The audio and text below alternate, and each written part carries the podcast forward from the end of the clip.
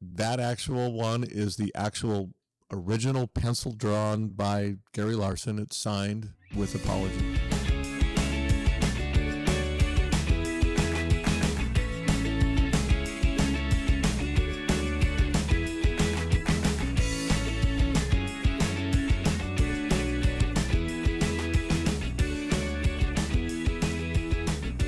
Welcome to the Exploring Washington State podcast. Here's your host, Scott Cowan. So, welcome back to this episode of the Exploring Washington State podcast. I'm sitting here today in Petosa Accordion's showroom, surrounded by one or two hundred accordions. Guys, can you introduce yourselves? Go around the quote unquote table, tell the audience who you are, and then we'll go from there. Uh, my name is Joe Petosa. I'm a junior. Um, When you say that, I think like in high school or college. Sorry.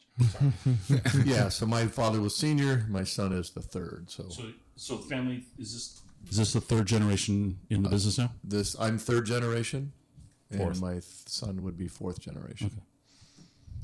Hi, I'm Gabe Hall Rodriguez, and I'm a an accordionist. Oh, I'm an accordionist and uh, accordion repairman. Yeah, Yeah. Wh- What's the Maytag repairment? Do you have you have the little suit like that? absolutely. Yeah, it's a onesie. Yeah, Once. custom nice onesie. Uh, I'm Joey Petosa the third. Um, I'm fourth generation here in this family business. Joey, how long have you been working in the business? Uh, I've been here since 2009. Okay, how long have you been? This would be my 44th year. Okay, so the company, hundredth year. It's our 100 year anniversary. My grandfather uh, immigrated from Italy back in like around 1906, 1907. Uh, was a professional accordionist. Um, when he came, arrived in this country, became a professional accordionist at the age of 15. Played around in the what they call the vaudeville era, uh, the Pantages circuit. These were little theaters, hundreds of them throughout the country that they would put on shows. The accordion was extremely popular due to the fact that many places didn't have a piano, and so the accordion became that instrument that people could bring with them as in place of the piano. So when your grandfather immigrated to the United States, did he immigrate to Washington or did he? No, uh, Ellis Island uh, started on the East Coast, and uh, basically the Pantages circuit brought him all the way to the East Coast or the West Coast. Um, after a few years, he got interested in like how these things worked, and more so than playing.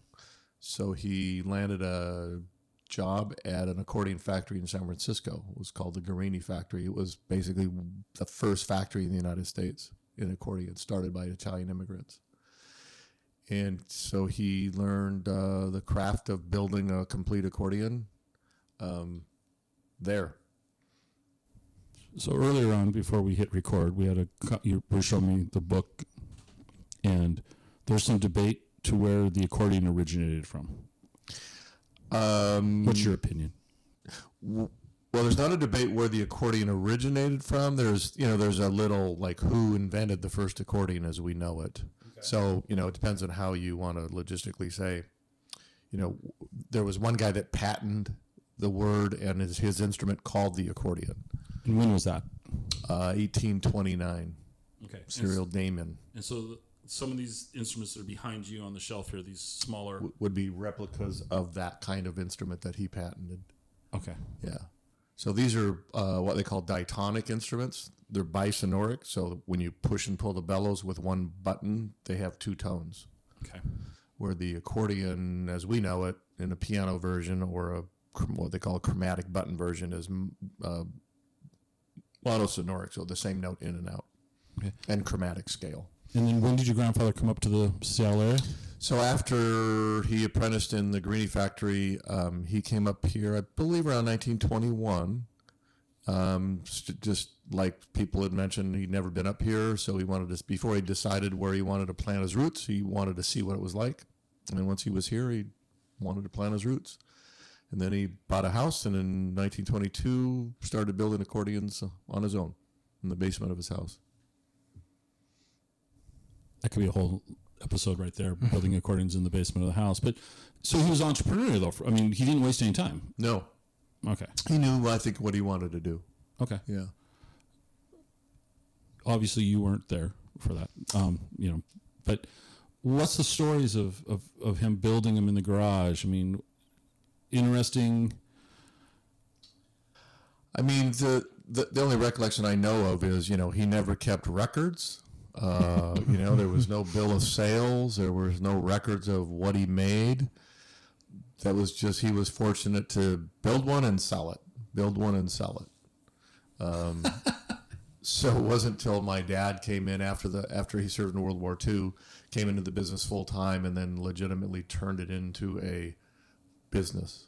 So your dad came in. What? When, so after World War II. So I mean, my yeah, my dad came in and of course learned when he was nine, ten years old, just you know, like I did myself. And um, but you know, like I said, after he he went after high school, he got drafted, and after uh, we got out in 1944, um, and came to the business full time, and then turned it into a you know records keeping business. Yeah, legitimate. legitimate business. Um, when did you guys move out of the basement? So, well, in so in as the accordion grew in popularity and our business grew, uh, that was time for my grandfather and my dad to increase production. And since in the United States, all the factories that were building accordions, um, you know, workforce was at 110%. I mean, there was no other labor in this industry. They were all working already. And so even so all of us in that industry in the US went back to Italy where the accordion kind of was started and the first factories started in Castelfidardo, Italy. Um, 46, we started a partnership with a, a small little firm uh, of some guys in their own right building accordions in, in a farmhouse, so to speak. Um, and then we moved into a factory um, and then increased production from Italy. So we imported our products made in Italy c- coming to the United States. Um, and in that in that era, you were you know the accordion was extremely popular for 50 years back in vaudeville era, and then after the war, um, in 1948, there was one kid from Fresno, California, 17 year old playing the accordion was on a national went on a national talent contest, radio contest. His name was Dick Contino, and um, after winning, after a year of playing and winning every competition every single week, he was the national champion. Okay. Um, and that was set the world on fire, or the country on fire with the accordion. And every kid wanted to play the accordion. So from 1948, importing of about uh, maybe 25,000 accordions into the U.S. Um, by 1959, we were importing 250,000 accordions a year. Is that you or No, the, U- the United States. The industry. Yeah, the, the industry. industry. So, okay. yeah, so for a period of 10 years, the accordion was the most popular played instrument in the country. It outsold every other musical instrument combined. I did not know. Yeah, That's wild, right? That's that's really wild. yeah. Okay. I mean, this guy playing the accordion was, you know, girls were screaming, and when he walked on stage, he got his shirt ripped off. yeah, I mean, it was it was he was Elvis before Elvis, but this was radio, so he didn't have the popularity of t- television at that time. Right. Um, so you know, people didn't really know what he looked like, but he looked good enough that he became a Hollywood movie star and Wow. did the whole trick. So you began to import accordions in from from Italy. Yeah, so our factory we started producing more accordions in Italy, um, and then in 1955, my father we needed more room. We needed a you know to grow, um, so he uh, purchased a building on 45th Street in Wallingford District, a commercial building, and where he moved the company there. That was without great grandpa's knowledge, right? Yeah, that's an interesting story. so my grandfather, like, you know, we're fine. You know, we're okay. We went to Italy. We're importing more accordions. We're doing just just right. We don't need anything. keeping records We're- now. What more do you want? yeah, what more do you want? And my dad just like, yeah, well, you know, we need to we need to get better. Um, so one month, my grandfather went on his yearly trip to Italy, and uh, my dad packed up everything in front of his own a trucking company. We packed up the shop. He bought a building and moved in. And when my grandfather came back, there's a brand new shop, showroom, work, and he had no idea. How did that go over? Uh, you know, I, th- I, uh, he, I don't think he was upset. I think he was shocked. But then after, I mean, my dad had it all set up, so I mean, it, it went over. It ended up really well. so how long were you guys on Wallingford in that From Wallingford? 1955 to 2018. So where? Because I want to say I've, the logo, the sign, I've seen it in that area, and I'm trying to remember what were you by? Um, I mean, we were one block west of I five on, on the south end of 45th. The most iconic place from people that were one block east of Dick's Drive-In. Yeah. Okay. Yeah, So kind of where um, Golden Oldies Records. yeah, yeah. Just, okay. just the block down. All right. Okay. I Yeah. kn- I, knew that. Same okay. thing. That's okay. So when and so you moved here to the Lynnwood area. Yeah. So um again, I mean, things changed. Our our our business model was changing. We had more people in the store, uh, workers. Uh, we wanted to expand. My son had some great ideas, and luckily he didn't do it when I was gone. uh, we decided to do this together. But yeah, um, and location wise, we didn't. You know, parking was uh, an issue. A lot of lot of different reasons. A multitude of reasons that we decided to move out and build a new shop out here in Lynnwood. Okay. How old were you when you went to work full time in in the business? Uh, I mean, I started playing the accordion at seven. Did you win any competitions? We didn't do competitions. Um, yeah, our teacher was not a competition guy. He thought he thought you could go out and earn money rather than He was a working doing guy. it for free. Okay. Uh, so my first gig was at ten years old, and went on to play professionally for about fifteen years. Uh, but we started in the shop. I go to my dad. Uh, my dad took us to the shop every Saturday afternoon um, when we were, you know, 9, 10, 11, 12 years old. By the junior by junior high after school, we would go down and spend a few hours learning. Um, graduated high school, went a couple years of uh, business school, and then went to full time in 1980, full time. Okay. Yeah, and kept playing the accordion uh, uh, on the side. So one of the questions I always ask musicians, is I'll ask you first, and we'll go around the room later. But as a performer, back in the day, where was the best venue to play at as a performer that you thought, as as a musician, as the artist, this is a cool place to play? They took good care of you, all of that. I mean, for we, we were like weekend warriors. So I mean, I, I mean, I, my memory of playing like the really nice, really nice restaurants Rosellini's 410, 610.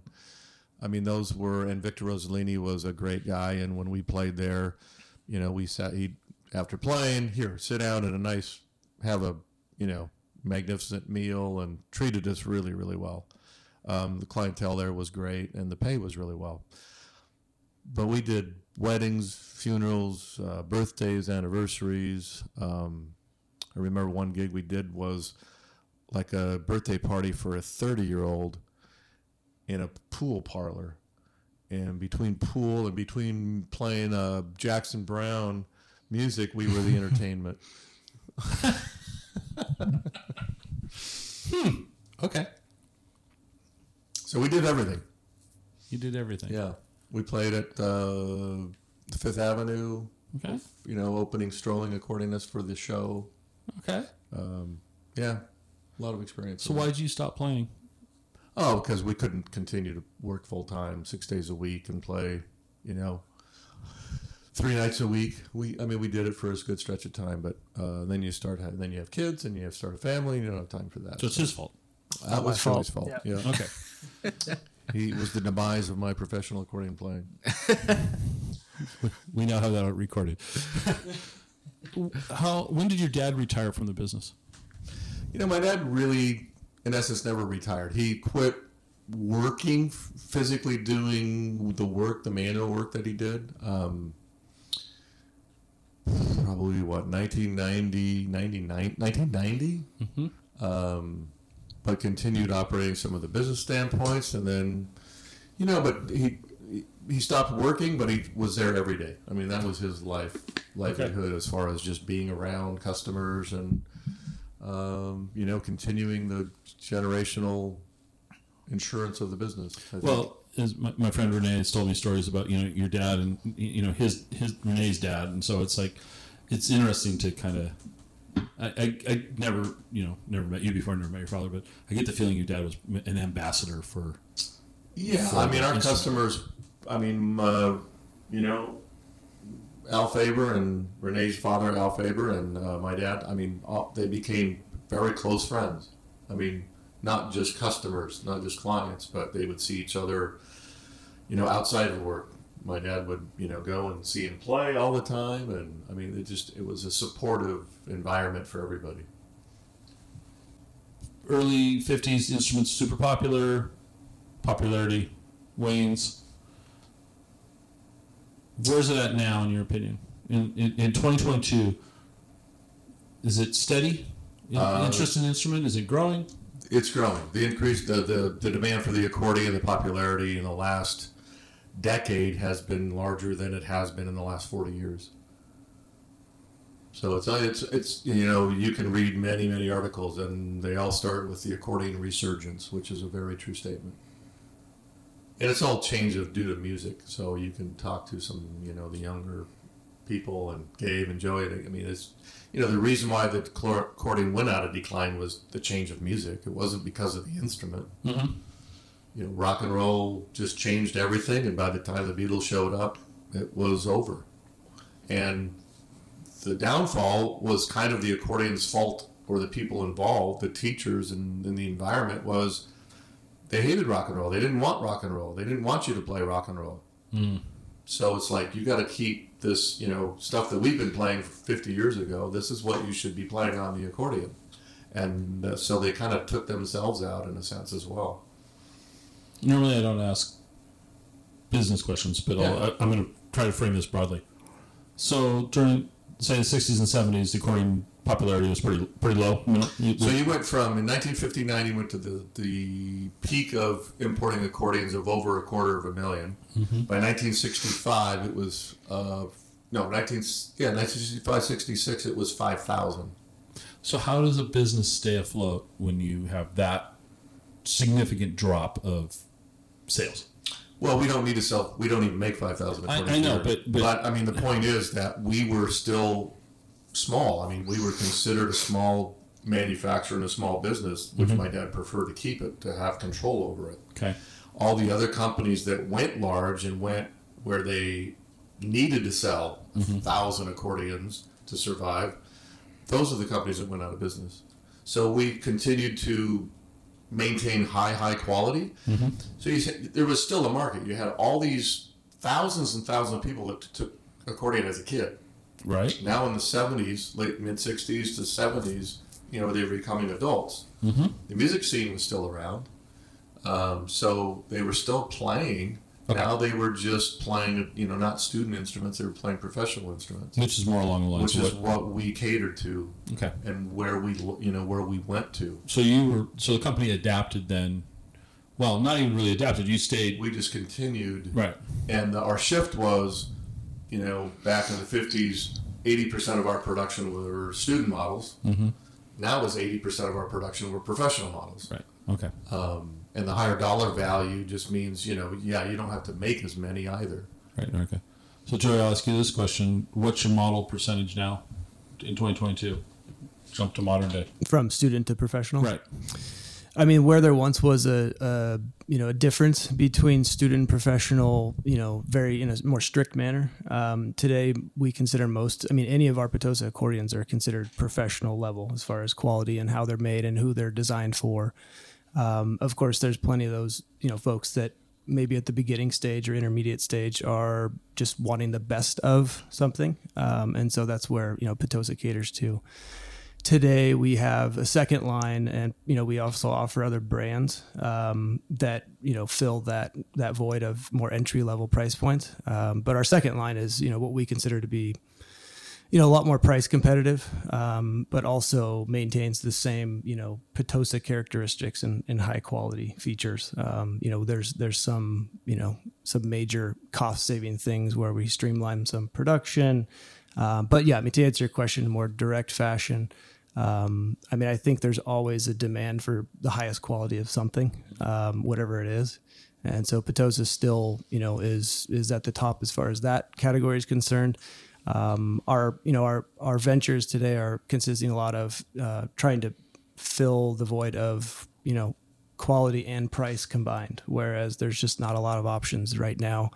Um, in previous you know 10, 15 years, as the accordion industry is becoming more busy, um, you get kind of one or the other. You get quality with price, or you get you know entry level with Ma- lower mass market, price. yeah. yeah, and so we're, we're we've been working for the last five six years on meeting those two together, Okay. and that would be our, our second line called Americana. Yeah. So I'm going to ask a generic question. One of you jump in and answer this. The accordion is a very simple instrument, not a lot of moving parts. How many parts are in a typical accordion? Typical six to seven thousand. Yeah. Yeah, yeah, there's two or three thousand pieces in an entry level small size accordion.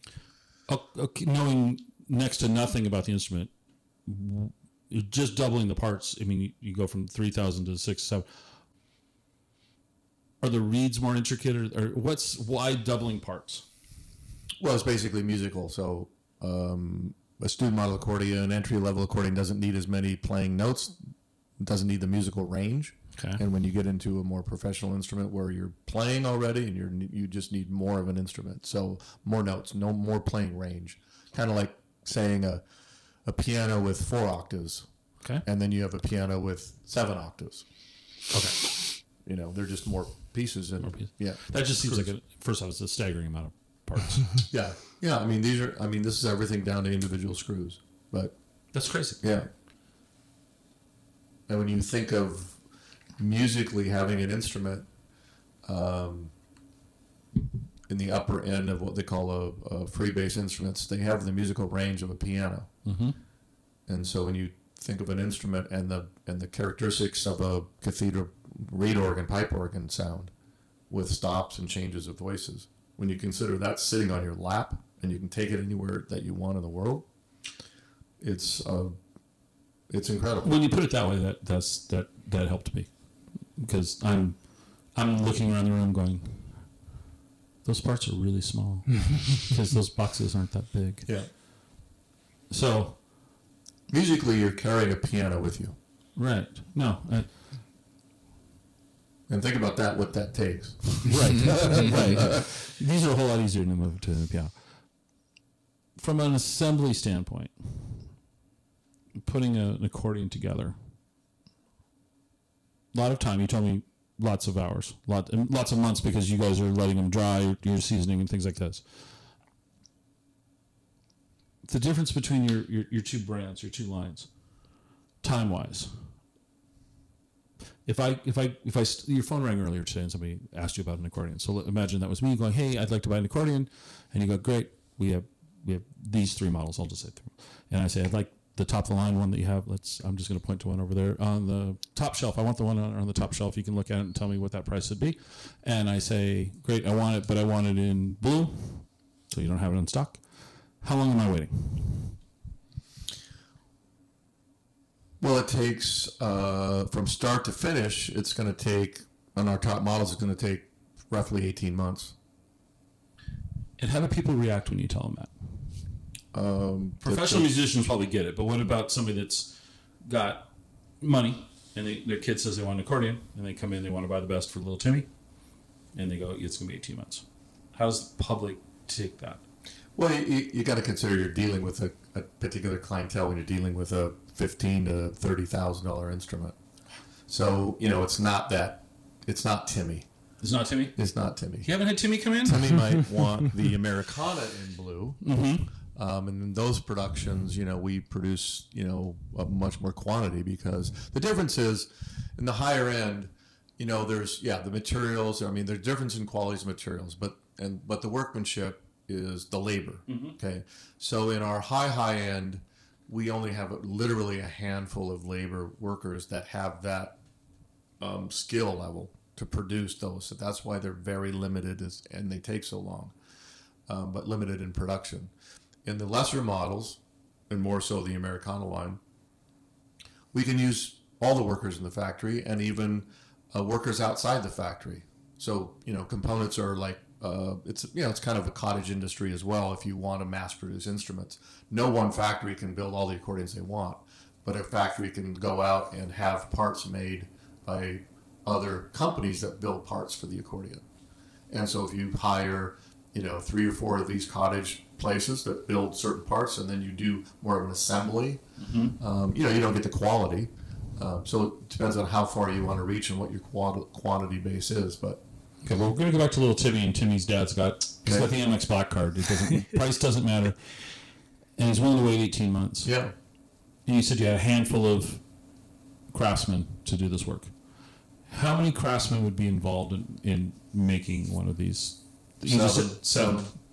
So what what would their roles loosely be? Uh, so you have a box maker. That's the shell of the instrument, the cabinet. Um, then we have the bass mechanic. So that's all the little black buttons on the left side, all the buttons, the mechanical uh, operation of that. There's one guy that makes that. We have a keyboard maker that just makes the high end keyboards. Um, we have uh, one tuner. Um, we get supplied reed sets, which are, you know, take quite a while to manufacture and wait for. Um, we have, um, you know, the you know, the bellows are bellows. There's not a lot to bellows, um, other than the material. So I was shocked when Joey showed us the, the repair room in the back, right? And I asked, you know, what the bellows was made of, and it was cardboard, and I'm still not quite sure I believe Well, it. specifically, you have to understand that it's German cardboard. Oh, you didn't say that. Yeah. You got to train about. Specifically German Oh, cardboard. no, in all seriousness, why, why, and what, what characteristics does it have? I didn't know there was a thing as German cardboard. I did not know. Yeah, it's a, it's a, it's you know, it's very high density cardboard, um, and then you, you know, it's the thickness. Um, so, but yeah, I mean, it's you know, cardboard. I mean, it's it just needs to be somewhat flexible, um, and so the the and most people think, well, the you know, if the bellows are in good shape, the rest of the accordion. No, the bellows actually last longer than the rest of the accordion. That's what he was saying earlier, and I'm, I'm still skeptical. I mean, honestly, it's cardboard. I think it gets wet, it's ruined. I mean, it's a it's Well, if it gets damaged, that's the, that's I- the later. but I think of when I think of cardboard, I think of an Amazon box. Well, yeah, but then the cardboard's covered with uh, you know material to protect it. right. So it's and layers of material. So the cardboard itself does never get exposed unless unless it's So, are you buying these bellows pre-made, or are you yeah. Manufacturing a, the no bellows? we no, no factories. We no companies like make their own bellows. Okay. So there's some there's bellow factories, and that's all they do is manufacture bellows. Just the machine to compress the bellows is the Yeah. size of a suburban. really? Yeah, yeah, A lot of pressure. yeah. So are you? So when you let let's talk about the bellows for a second. So uh, it's German cardboard. Factory makes bellows. Are they covering the bellows too, or is that? Yeah, they So they, they- complete the bellows. So you're buying that whole that assembly. piece. Yeah, it's all the folds and the leather gussets, and you know, again, uh, the material of what they're covered in. And again, there's just you know the there's still some hand processing and making bellows. Uh, I mean, I'd say seventy percent of it's hand done. Yeah. Wow. Um, so again, the craftsmanship is still there. You, you know, how fast do you want to make them? How many do you want? So the slower production, the higher the quality. Uh, but we buy the bellows, and then they have to put frames on them to fit the accordion.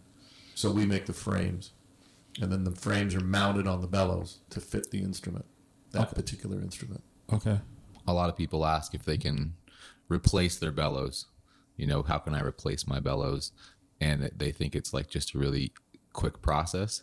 I But- would think that. but because they're like Joe said, the the bellows are made, but the frame that attaches to the accordion that's made specific to the accordion. So is that the box maker's job to make the frame? Yeah, they make the frame, make the frame. along with the box. Wow. What are the keys made out of? I mean, Well, different it- different different companies make. I What, mean, they're what your keys? Petosa accordions are we only use wood keyboards, Okay. and then specifically uh, walnut for the keys, and then the, that's the key itself, the wood key itself, and then the top, which is the white part, Mm-hmm. um, is lu- it's called lucite. Okay. It's kind of like a plexiglass, Right. um, but you know other companies use stamped out plastic, um, or the whole keys made out of plastic or metal. So, you know, it's different fabrications depending on the quality, but um, walnut wood and is always been the premier way to make a high quality keyboard Okay. because walnut is hard and it can be aged and it doesn't change and warp over time. I feel like there's something that like we haven't really like we're talking about this huge this gigantic variety or like this huge spectrum of quality. And so we were talking about, you know, Timmy in 18 months and and Yes, and we're but he talking black Amex card, but he has he has the card. That's right. But when we're talking about like the the top model, the AM eleven hundred, Petosas make all of the accordions are fantastic and they're all professional quality. When we're talking about the AM eleven hundred, that accordion is like super duper unique. I mean, nobody makes accordions like that, and that's probably talking about how do they respond to when you say it's going to take fifteen months. Well, this is like an entirely different echelon of accordion manufacturing than like 95% of the accordions out there. What makes that accordion unique? What's what's different about it than I don't know what your competitor. You, will you give me a competitor? We'll just. ABC Well, everybody makes everybody in our industry is produces accordions in a, in a, on a high scale production. Um, they use a lot of outside sources. Um, you know, we're concentrating on a particular quality level, and we know that we're only going to make ten or eleven of these models a year. That's all we can produce. So, if we wanted to say increase production, well, we'd have to sacrifice the quality and the workmanship and that's and not that's not what we're going to do with that model. That's not. for for example, there's just the you know we're talking about the keyboard construction. So the the keyboard construction on the AM eleven hundred, we have you know one and one being trained currently uh, keyboard artisan that is still capable of making what is one of the major unique factors of the eleven hundred model, which is an, a solid walnut key uh, with a walnut guide. Um, so you'd have to see it to really, you know, picture what that what that translates to. But basically, where the the steel rod goes through as the fulcrum on the keyboard, the walnut uh, frame is one continuous piece of solid walnut. Uh, in the guide, the hole, the opening that where the fulcrum meets the rod, is walnut has just a you know where typically traditionally everybody's using a, a type of metal typically brass for that guide so metal on metal contact versus metal on walnut wood contact different feel different response just a, a totally different ball game as far as a keyboard's concerned All American made accordions always used. 100% of American made accordions use an all wood walnut keyboard. That's been from day one. Okay. That was the invention. The Italians didn't even know that. Didn't know how to build individually handmade accordions. That was started in the U.S. Wow. How long has the AM eleven hundred been in production? We started in 1952. Have there been any changes to it? I mean, that Oh. may that may sound stupid, but so Oh yeah. what improvements? What in, what improvements have been made from a a 1952 model to a 2022 model? you know you got to consider when you're you know you you work with what you know at the time um, but advantages to that just the existing keyboard itself has been improved um, finding ways to make it better quieter faster cleaner sharper um, more responsive and even lasting outlasting you know um, the old models as far as not needing service. Our, our accordions have always been about. My dad always felt that, you know, how can we build an accordion that a, that a professional can play and use seven days a week, six seven hours a day, and hold up his entire career. Yeah, because having to send it back to you for a repair, Yeah, he's probably not carrying two of them with him. I mean, uh, Maybe. you know, one artist that were that I mentioned to you, Dick Contino, back in the day, um, he was supplied. He was so. I mean, he was given accordions to play as as advertising. He literally would go through three or four accordions a year. So he would. They would have to give him three accordions every year to go through, because they they wouldn't hold up to his performances. What? Why? What was? Oh, the, he's he's uh, He's a hard. He's a hard player. He and uh, he abuses the accordion when he plays it. okay. So he plays it beyond its because he's a showman. Okay. But we're not talking about Petosas. We're talking about prior to him getting Right. involved with the Petosas. Okay, so when you He got, had, uh, we made him his first accordion in 1967. Um, that accordion, uh, one of his um, people that you know followed his career and just was enamored by him, like uh, met him several times and became good friends, and said, you know, if you ever want to sell that accordion, I want to buy it. So I think in 1980, so about 30 years later, uh, he wanted it so bad he just and Dick sold, sold it to him. So his first accordion that's built in 1967 is still being played by another professional. And so Dick's had two Petosas his whole his whole career. And is he still playing with this aggressive showmanship? Uh, he passed away in 2017. the answer then would be no. I'm sorry. Uh, no, um, and now it's in the museum, uh, Boston Museum of. But was he playing aggressively? Oh yeah, up till his. Up, so, this guy was.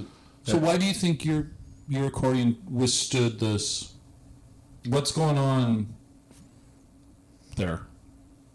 we built it in with that in mind to hold up and for strength and durability and longevity. So Okay. we just did things that you know made things thicker, made things better, made material stronger.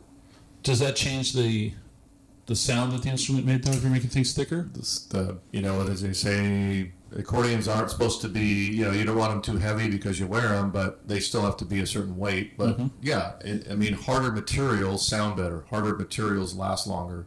They do weigh a little bit more. So what did his accordion weigh? Twenty seven pounds. And what's uh, the 1100 weigh? Twenty seven pounds. It's, it's, we still make it the same way. You you're know. making the same way. It's, it's, yeah. it's, it's born of the same genetics. Yeah, I mean, just uh, again improved much much more in the mechanical So an aspects. average and- accordion weighs 25 pounds. Yeah. So you're just coming in 10% more. Yeah. Well, it just depends on the. Yeah, you got to look at very very specific you know specifications to really compare. You Yeah, know, there's also yeah. accordions by the companies that are heavier than ours. Yeah. Because of the way they're made, not for any other intention other than just the way they're made. Okay. What do you play? I play an AM 1100. I also have an, well, it's my AM 1100s from 1987.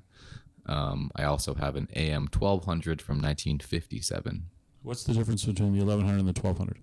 Uh, one less set of reeds In the keyboard side. in the keyboard side. Yeah. So my AM 1100 is like what they consider to be standard full size. It's four reeds on the on the right hand side and five on the left. Um, the AM 1200 a little bit lighter, older accordion, so it's a it's a slightly different profile. You know, like little things have changed over the years, but the primary difference is that it has three reeds on the right side and and five on the left.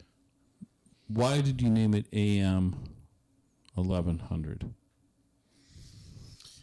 Sounds like a radio station. Yeah, originally in the 50s, uh, my f- they they were they we had names for them. So they originally in 1952 that model was called the Chamber Tone. Then we had a model called the Style Master, the Artist, the Concert. Stroller, the Concert, the Grand, The baby grand. and a baby grand, and then the petite. Uh, and yeah, in, in uh, 1959, uh, my uncle, who helped a little bit in advertising, and he went to the UW. Um, they just came up with model numbers rather and changed out of their names. There's no significance to that. in The numbers they don't mean anything other than AM AM stands for artist model. Artist model. Okay. Yeah, and then we had our SM models, which stood for student model. Okay. But the numbers don't have any significance. Now they kind of i mean now they kind of do. now yeah. yeah i mean now it's it, it determines sort of the size and and the amount of sort of features and where does that kind of sit on the product line um, the a1100 being well that's that's an interesting question. Why do we make the am11 i have a question now. Um, the am1100 why did we call the am1100 the am1100 being sort of that like this is the this is the model but then there's a 1300 and a 1400 which i would assume that as the numbers go up it would mean like more features but actually the 1300s and the 1400s are they don't have the tone chamber which is like a whole nother conversation about stuff Yeah, I don't. I know I wasn't around then. I was born a year after they decided to do this. we can't hold you responsible. Uh, but it, you know what? It's worked. It's stuck around for the last 70 years. And now the AM 1100 model number is synonymous with one of the best built accordions in the world. And you're making about a dozen of those annually. Yeah. Yeah. We don't make them, we, we can't produce them every 12 months, but about every 16, 15, 16 months on an average of 11 to 12, 10, 11. So,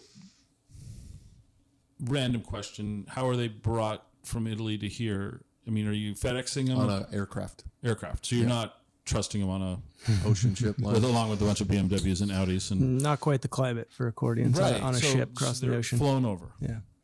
Yes. Okay, but back in the fifties, No, back in the fifties, it was all ocean freight.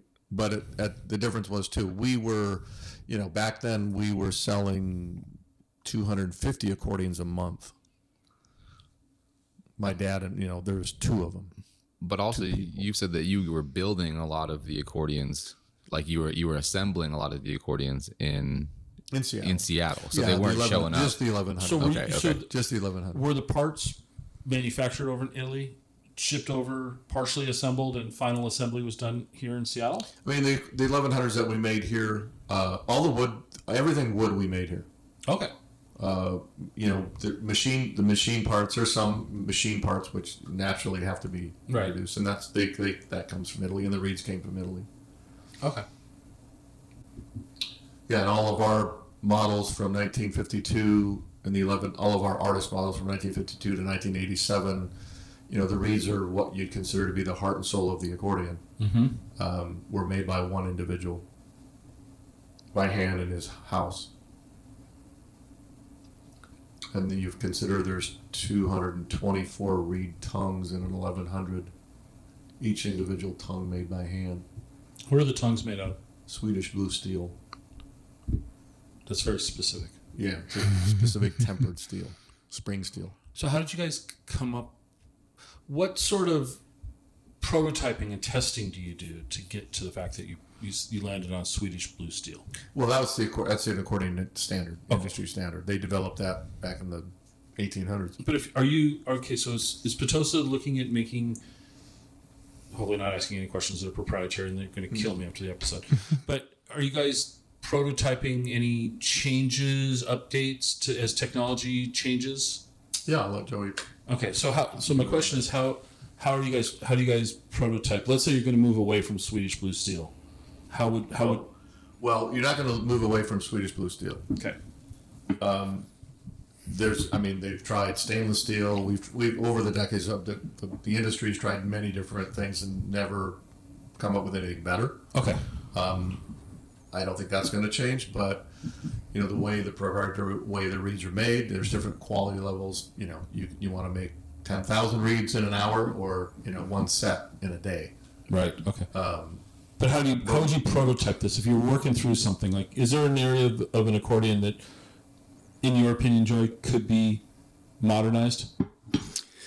Sure. I mean, we we've done that, and we continue to strive to do that. Um, I mean, just some simple examples are, you know, American accordions and Petosa in general has used mahogany for the most part, as far as you know, the majority of acoustic tone wood. Um, you know, in the later, you know, more recent years, the demand for lighter weight instruments has become more popular. Um, so we've, you know, uh, experimented and also, you know, put in production a lot of instruments using spruce, for example. Um, so it's a lighter weight wood. So what is that? Just out of curiosity, changing from mahogany to spruce, what's the weight of the instrument change?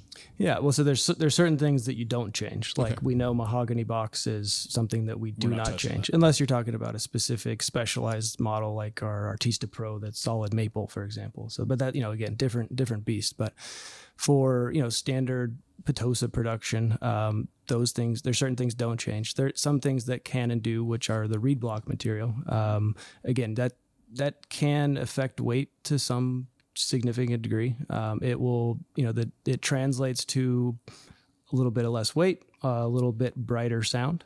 Um, so, you know, there's some give and takes and there's some actual intentions behind a lot of that stuff. So for certain styles of music, a lot of folk music of of today is, you know, a little bit brighter sound isn't isn't a bad thing. Um, and so that really warm mahogany rich sound that we've always been known for is is in high demand and always will be. Um, but there's also you know a, a, something different. There's a demand for something different. So And so just changing the reeds out will make a noticeable tone change. the reeds are more of a mechanical aspect to the instrument. So the, the tone doesn't necessarily come from the reeds, which are aluminum, um, you know, Swedish blue steel, um, and of course, you know, either mylar or leather as a valve material, which that in, in and of itself can change tonality and response to some degree. Um, most of the tonal aspects are going to come from the reed block material, which are a number of different types of reeds, or excuse me, different types of wood um, combined. Uh, but there's going to be a, you know, a, a, the majority of that material is going to be, you know, mahogany, uh, spruce, and again, sometimes maple. Um, as far as you know, the the rest of where tone comes from, it comes from the cabinet or the box. Um, the thickness of that box is, you know, can can change the the brightness or warmness of sound. So we have some models in our in our lightweight series called the Leggera line that are what a three ply mahogany. So it's a compressed mahogany material. Uh, in our AM 1100 model, if you compared them side by side, you'd see a five ply mahogany box. And so that thicker material, of course, more weight, but also more density and therefore more, more, more sound, more volume, more, more warmth of sound as well. And you know, you could say that for many other aspects. You look at the tone chambers in the instrument. So a tone chamber is essentially a, a cabinet within the cabinet. So it's a it's a chamber uh, where two most of the time two of the four in a professional model, two of the four, two of the three sets of reeds are housed in a chamber. What that chamber is made of is very important. Um, tone chambers are not created equal. Um, there's aluminum based tone chambers, which is, of course, much more cost effective and much more uh, speedy to produce. Um, our chambers and all of our Petosa models are going to consist of a solid mahogany tone chamber. So all all made from one piece of um, mahogany by hand. Um, and if you look if you look at the if you looked at the shape of the tone chamber, it has a 90 degree cur- rounded curve to it. Um, so the the the expertise of crafting that is is very high. Um, It's milled from a solid block yeah, rather than pieces put together. yeah. So how long does that take to put it make a tone chamber? I mean, I'm just Oh. I'm fascinated by the whole craftsmanship aspect of everything here. Yeah, I mean, when we build chambers, we you know we'll we'll produce you know thirty or forty at a time. Okay. they're milled all you know you're set up so you mill it out. It's really the expertise of you know knowing how to mill that out, but then it has to be fitted and mounted for that one accordion. So the final process is really the the labor The intense. f- fiddling, if you right will, because you lack of a- can't. That's why aluminum you can just bend it. If it doesn't fit here, you just bend it. So how do you adjust? Wood you can't bend. So how do you adjust a, t- a tone chamber then for for an accordion? What do you have File and sand it to file and sanding to meet another piece of wood. by The hand? joint has Yeah. to be done. Yeah, all by hand. I mean, something that's like in, that that comes up is like when when you look at all the parts and all the pieces of the accordion, you know, because it's an industry. There's there's like it's not any one piece necessarily. Although with the AM 1100s, certainly the keyboard is the thing that takes the a lot of time. But I feel like every like individual part by itself doesn't necessarily take a lot of time to make. It's the it's the putting it together that that requires like the extensive amount of time because it's all put together by hand. So let's go back to the 1100. Then we're going to do the putting it together. I'll call it the final assembly. Maybe maybe that's not accurate, but we're going to put it together. How many man hours approximately? That's six months Now, when you say six, by a multitude of people. do you okay? Now is that six months because we're letting things, you know, sit for a while? But I, mean, Now, if you took the whole amount of labor, Mhm. like all the individuals, Mhm. yeah, you're talking six months. Now, you, you got to understand too that you're not putting one accordion, taking six months to complete one accordion. So you're, you're and batching. then you stop and then start another one accordion. so you're working on three or four. I mean, you're yeah, you're, you're working on a production, a series of several at a time. So it's one, th- but each one is done by hand. It's hard to believe, you know. Well, in this day and age, yeah, it is kind of hard hard to believe. I mean, no, I don't, it's not that I don't believe you. It's just it's it's, incredible. It's incredible. Yeah, that's better. Thank you. Yeah, that you it, there's this crafts, this artisan level of craftsmanship still going on. Okay. Now you know Yeah, why but there's our, a demand for it. yeah, that's why our factory workers go home for a two-hour nap during the middle of the day. There's a way to help that. That's called espresso. Yeah. We're in Italy giving an espresso. where, where in Italy are these? Uh, is it northern Italy? So where, where? Uh, Castelfidardo is the the the mecca of accordion um, for the world, and that's uh, if you, I mean, nearest biggest city is Ancona. Uh, if you were on the you know north and south, uh, looking at Italy, you're all the way on the Adriatic side, Okay. on the east side, on the coast, Okay. and right right clear, smack clear down. day, you can see. Well, it used to be Yugoslavia, Serbia, Oh, okay. Croatia. Okay. Why do you think that this area? This is probably an awkward question for everybody, but why why do you think this area became this mecca of accordion craft? Because back in 1850 era, that's where Paolo Soprani took this old, this patented accordion as we know it, button system, and turned it into the accordion that we knew it. Started the first factory and employed the first workers, and that's where it's kind of like Detroit of the automobile. You know, why was it Detroit? Why wasn't it, you know, New Orleans or Right. Okay. It just that, that's happenstance Right. and then that's what created the economy there though it was one of the largest economies in italy Okay. I mean, when you go to Castelfidardo today, you still a lot of people that live in town and even around there, they work in the industry. Okay. People that play your instruments. Where are they? F- where's the strangest place you gotten an order from? To you, what you know, strange? I mean, like you know, Everett? No, I mean, where have people come and how have people found your your brand through the years? I mean, you've been in business hundred years. I don't think it's because you're selling accordions in just Seattle. Like, no i mean uh, let's go back to my era um, and my dad's era it was uh, basically word of mouth okay, i mean we would sell somebody would hear about our instrument on the east coast um, or in australia or in germany or i mean I, I think the the one that i that sticks in my head as being like you said um, most memorable i'm going to say um, was we got a letter from china um, and the, this particular artist was and still is one of the most recognizable concert artists in China. His dad, his father was the first teacher the accordion studio in China, so it's kind of considered the father of the accordion in China, where the largest amount of accordion players are. Um, he wrote us a letter and uh, asked about one of our instruments, and long story short, uh, we built what he wanted. Um, he had to then get a visa and permission to leave the country to come and get it. Um, and that was just a six month process alone. Um, yeah, so so he and he didn't speak in English, or his wife. So he shows up.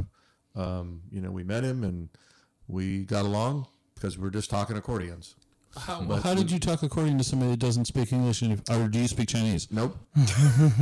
yeah, you don't. You don't really need to. I mean, you know, it's all physical motion and pointing to something, and Okay, so you, um, and all he wanted to do was play it, know that he it sounded like it you wanted. sounded. And after you know all the years and all the accordions that he's been through, um, he stated many times in many publications that it's been the finest accordion that he's ever played. So when he made the order, and you said you you made it for him with his specifications, what sort of things can an artist change to to to an, Yeah, the the note range, the amount of notes that he wants, where you want it to start and stop.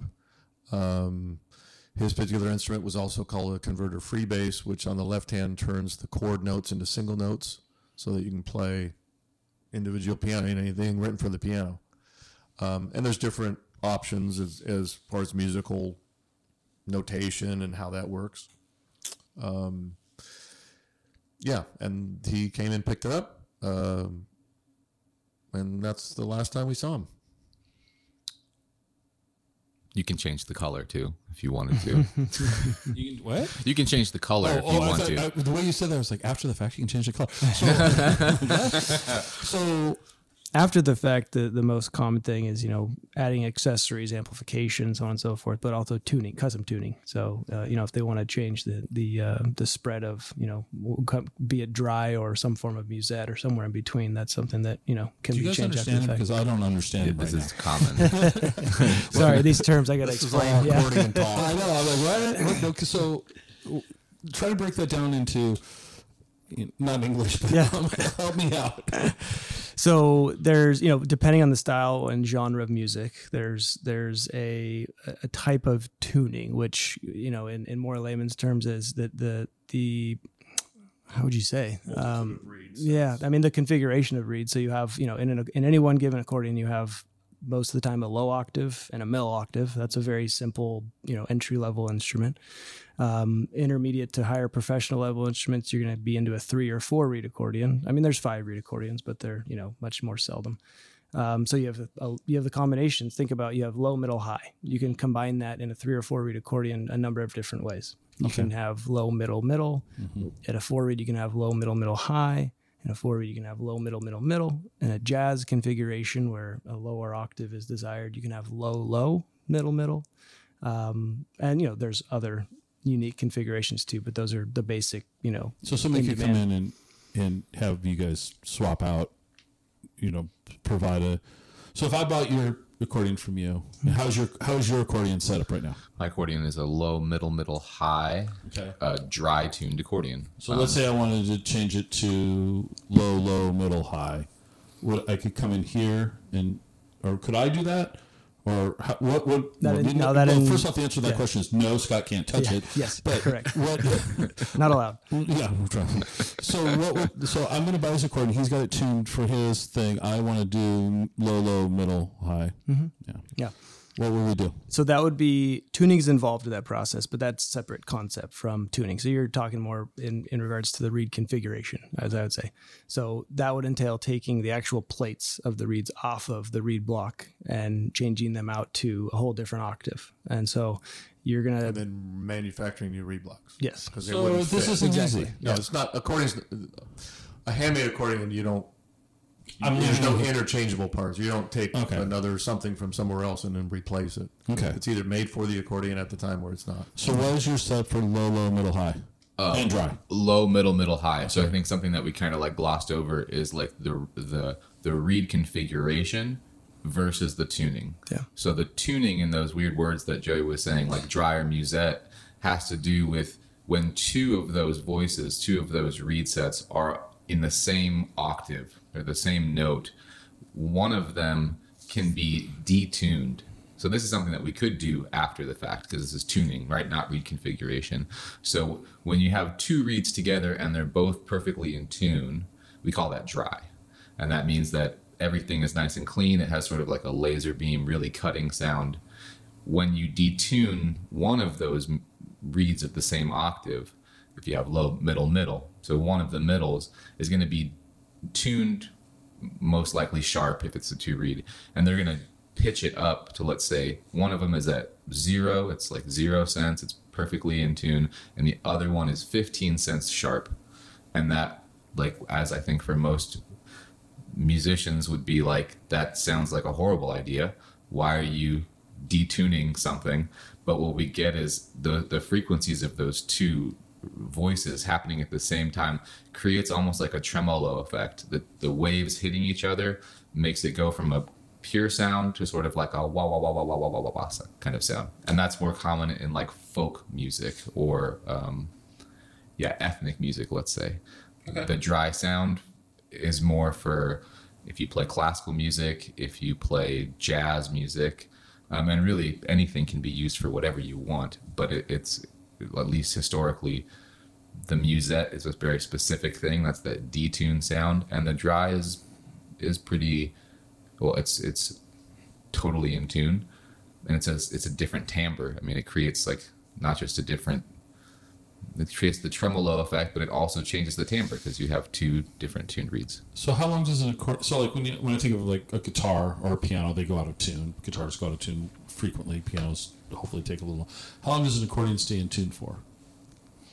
If For the most care- part, if for the most part, uh, I mean, again, the level of quality. Mm-hmm. Okay, well, just like you tune a piano, some pianos will need to be tuned every two months. Mm-hmm. Some will, you know, every twice a year. Mm-hmm. Accordions aren't meant to be tuned on a regular basis. Okay. So it's you know they even a piano. I mean, when you play a guitar, any string instrument, as soon as you play it, it's, they start going out of tune. Now, whether you can hear it or not, that's a different concept. But the accordion is kind of the same thing. It takes hours and hours to tune an accordion, multitude of hours. Um, so it's the level of quality. I mean, you want an accordion. How long is it going to stay in tune? It depends on the quality. But a good accordion with Petosa professionals will ha- not have to return for 20, 30 years uh, before it needs just some minor touch up, as we say. So that's the intention. If an accordion has to be tuned every two or three years, you know, you better get a better accordion. Okay. it's a much more stable system, right? With like a, with the piano, there's a lot of tension in those strings, right? And so over time, it's just gonna it's going to drop, or it's going to change, or like the wood could move and it could fluctuate. With an aluminum plate with a metal with a stainless steel or a, a Swedish blue steel reed on there, there's only so much sort of movement that's going to happen. Okay. Um, and again, quality dependent, but What genres of music are you guys selling accordions to now? Is there, is there something trending upward, genre wise?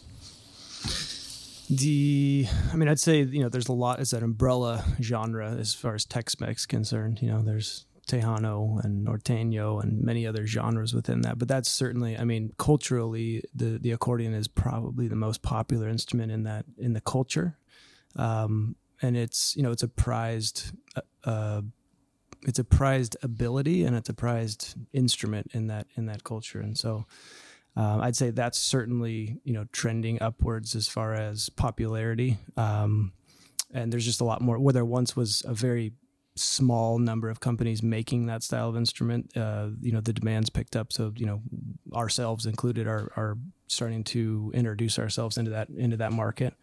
Um, and you know, the, just any folk genre in general. I mean, you know, you, you listen to the top Spotify bands, you know, the top 100, and most of them, I say, are going to be somewhere in a folk genre. Uh, Okay. So Interesting enough, um, I just learned this that we've had some um, young 10 year olds, 8 year olds, 9 year olds coming to the accordion. You didn't tell me Timmy you- earlier. You said Timmy. You didn't tell me how old he was. Oh, okay. I thought he, was, he has to be, Timmy has to be an adult with a Black American Express. You're right. Good point. but it was I you know learned like so I'm always curious with everybody coming that's never you know anybody young adult now coming to the accordion wanting to play I, I'm always curious where did you hear why did you pick the accordion and these young kids are we heard it on a video game What video games featuring an accordion? you you would be surprised. Yeah. The big one Grand now, Theft Auto? the big one is Zelda. Um, Zelda? The last, not the last Zelda. I forget which edition it was, but um, one of the characters in the game plays like a big style of an accordion. It's not a piano accordion, but it's a instrument with buttons and bellows, and that was a thing. That move the needle on accordion sales. Yeah, little things like that, you know. and Um, the other song from that was really popular by uh, Yann Tiersen, Yann talk about Tiersen. Am- the Amelie thing. Amelie thing. yeah, Amelie. I mean there's certain things that just kick people off to like get an interest like Well, it's it's. I mean, maybe I'm just attuned to it now more, and I'm like my ears are just always looking for an accordion sound. But y- you hear it a lot once you once you notice it. It is in a lot of TV. It's in a lot of movies. It the thing about the accordion, it has this like um, it has this unique timbre. It has this like it, it has a sound that's like very evocative of of one thing or another for for for people. Maybe it's like evocative of of being you know in Europe or something, and so or it has like a folky atmosphere that it can create or something. And so people use it as like a musical texture, as like a little spice. And so you might not hear it playing the the main melody all the time, although you could, but you, you, you might also just hear it like playing the role of like an organ or something in the background, like just creating that flavor, especially within like the folk and the folk rock genres. You know, I think another big one that kind of brought the accordion out was like bands like Mumford and Sons and the Decemberists, um, even Arcade Fire. They all have accordion players in the band, and they were like massively huge groups. You know, Did that? Did that? Did those three bands? Did that move the needle in in, in interest?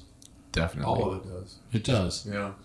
And uh, and then you know, kind of a, a new. Those are older groups, right? Those are those guys are thirty years old. well, 20, yeah, least 20, 20 ish years old now. Yeah, And then you have like the Lumineers, which Mm-hmm. is kind of a newer. they were the same era. You know, Yeah. Mumford Oh, and Sons, Lumineers, Decemberists were actually the the, The earliest They folk rock group that 25 well, because they got signed to Capitol Records, um, so they had a lot of like push. Yeah. But um, it's like you said earlier, like there's this, or like Joe said, it's it's this resurgence. It's like not one thing. It's like it's just kind of, it just feels like it to me as an accordion player. uh, When I started, you know, 15, 16 years ago, it was like it felt like it was just starting to kind of naturally come back. And I think it is, it feels very organic. I don't think any one thing is like absolutely pushing it. I think it's just a matter of of time and history and, and cycles and waves and it seems like right now so many little things are just sort of pushing us in in in a good direction i think Well, let me ask you this question: Because you're of the guests, you're the only one that wasn't raised in an accordion household. Right. What brought you to the instrument? Uh, a lot of things. Yeah. Um, my dad is from Brazil. Um, my mom's American. So growing up, um, go to Brazil frequently and visit family and stuff. And, and it's a popular instrument, and especially in the northeast of Brazil, but also throughout Brazil. So I kind of had like a little taste of it. Um, and then, like completely by happenstance, I, I found an accordion. It was a friend of mine's uh, mom who got it in the 70s from a door to door salesman. Super classic accordion story. And I started just dinking around on it. And the accordion world's small, and people are very. They want to get you in, especially if you're like a young person like I was. So I've, I'm, I'm, it's, it's, it's kind of clicky, um, and and certain environments of the accordion world are really predominantly like older generation accordionists. So when when somebody younger comes in, they kind of all like flock to them, and they they which is a great thing because they want to help you. They want to they want to figure out how they can support you in their journey. I happened to be living nearby where there was an accordion um, camp happening. One of my friends from college saw me playing accordion. Sure, this isn't a cult. It's starting to sound Yeah, really, exactly. sound like a cult, you guys. and uh, I, I saw the accordion in a way that I hadn't seen before. Um, a, an artist named Frank Marocco, who's legendary um, jazz accordionist and also a legendary studio musician in the LA uh, film scene. So, 1950, his first credit was Dr. Zhivago on a movie. He recorded accordion for countless movies all the way up until he passed away in was it 2012 yeah so I, I got fortunate enough to meet him and these people i just i had a hunger for the accordion and and the 16 years later i'm here You played piano originally. yeah You went to school for piano. well yeah i went to school for voice first uh, and then piano for my So, second what degree genre of music were you comfortable with at that time? jazz yeah Okay, and like- did, did the accordion fit into that? Is that was that the genre that brought you in? No, I mean it. It is how the accordion has some history with jazz, but Frank Marocco is is one of these, like I said, these legendary characters, particularly for jazz accordion. And there's a few throughout the years that we could kind of say like, oh, this guy and this guy and that guy. Um, but Frank Marocco, like I said, it, sh- it, it showed me that like the stuff that I was really getting interested in, in piano and and all kinds of other stuff like that. Um, that it was possible on the accordion and that it could be like swinging and it, it was like a huge it was like a like a like a, a huge level of awareness just happened. Seeing him play was like oh people that's possible. And then it was like i was hooked. So where were you? Where were you living when you picked up the accordion? I was living in Mesa, Arizona. Mesa, Arizona. So how'd you end up here? What was your what's your journey? Because you're not family, so here, but here you are. So it once again, It's a cult. thank Yes, you. yes. I was just gonna say that. I got my robe, and Renee, I don't know if we're going to leave. Um, so, so secret handshake. Yes, exactly. No, what what brought you? Why did you migrate up from Mesa? so I had been um, playing accordion for a number of years. Like uh, we talked about earlier, I had done some done some competitions, and after one of these accordion camps, uh, another great accordionist named Frank Petrilli, uh, he he brought me uh, back after the concert. We had finished our final thing at the camp. I had been playing for you know a couple years and really working my butt off, and he goes like, "Hey Gabe, come over here." Um, I, I your accordion sucks, man.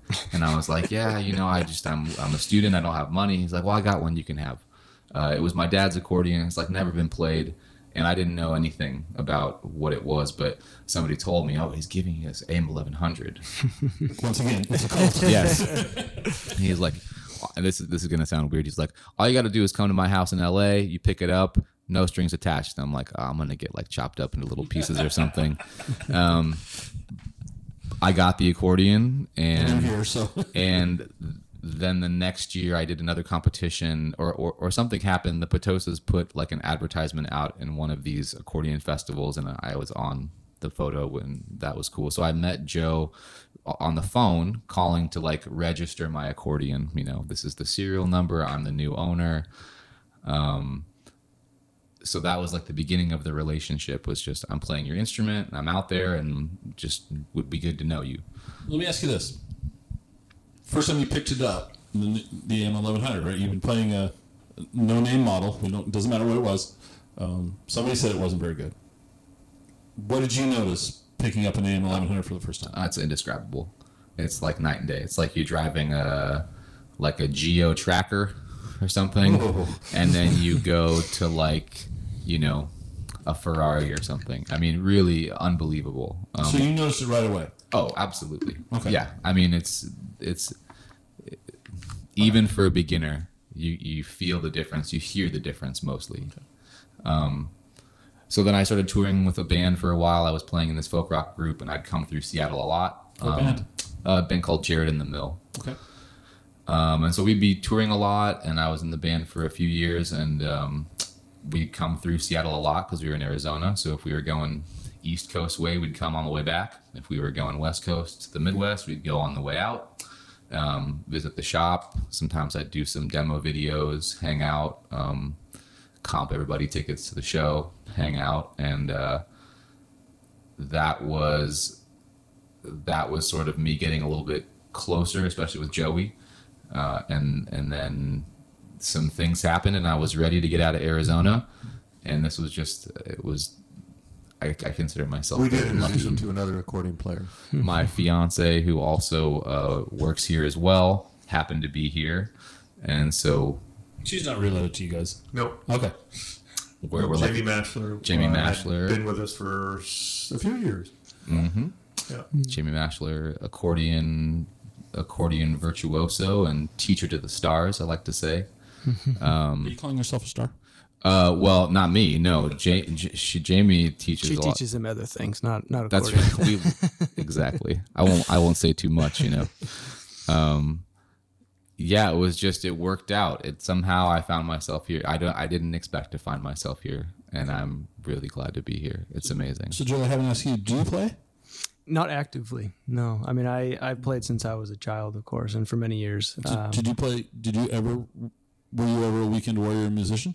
no, no, that wasn't quite. I mean, if you don't count the you know uh, grandma's social club events or uh, you know, Did you ever get paid being a, a weekend warrior musician? no. I mean, I had Your a grandma few, slipped you fifty I bucks, had, but no, but you yeah. I had a few paying gigs as a kid, you know, Mhm. just kind of fun stuff. But no, I mean, I, I'm I more like my great grandpa, where I, I've ever since I was a kid, I started playing. But ever since then, I was always interested since I spent so much time at the shop, you know, Mm-hmm. from four years old on. Uh, in, into the inner workings of how the heck these things function. So I'm I'm more interested in the engineering aspect of. in the So is he one of those kids? You know, we've all heard stories about. You know, little we'll call him Timmy again. Little Timmy takes apart Dad's television set and you know dad comes home and the well, TVs are dangerous, but you get the idea. The toaster's on the living room floor in uh, 50 parts. Did he ever take an accordion apart? He watched a lot. He watched a lot. Yeah. Yeah. Yeah. How old were you when you first started working on them? Oh, I mean, five. I mean, my, my mentor, I'd say, was. Um, I mean, he worked our- with my dad. and my grandpa and, and our uh, our family friend, and I mean, our right hand man, Julio, um, What were you doing at five to uh, work on an accordion?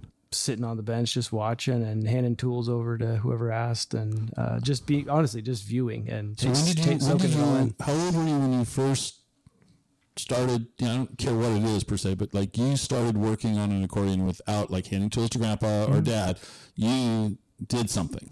I would have. I mean, I would be the side job guy, right? So I, I would, you know, here, here, cut this felt to the size and this and that. You know, that was 10, 11 years old. Okay. Yeah. But I mean, it, I didn't get serious as far as you know being here full time until I was, you know, twenty two out of college. Okay. Where'd you go to school? UW. Okay. Yeah. Where'd you go? What'd you major in? Uh, the old uh, media and communications. Okay. Yeah. All right. Well, it's applicable. yeah. Yeah. It was the easiest degree. He works really hard. yeah. Um, yeah. And then I played, you know, I, I played, I was an athlete, uh, very interested in the athletics as a kid. Uh, What'd you, what, so- what sport? oh, baseball, basketball, football, golf, but baseball was my primary sport. So, uh, Okay. Did you play for UW? No, I played at in college, junior college in Arizona. Um, but my my my uh, Which one? Just out of curiosity. South Mountain Community College. Yeah. Um, so my but my in, whole athletic career was plagued by you know injuries. So I've I've had numerous torn knees and elbows and shoulders. So Okay. feeling a little old. Accordion is maybe something I should have stuck with at an earlier age. I don't know. Twenty-seven pounds will have a bad back. Yeah. I, I don't know. So, but Tosa's been in business for hundred years. Literally. What's next? Uh, that's a question for Joey. What's next? What what is what does the future look like for you?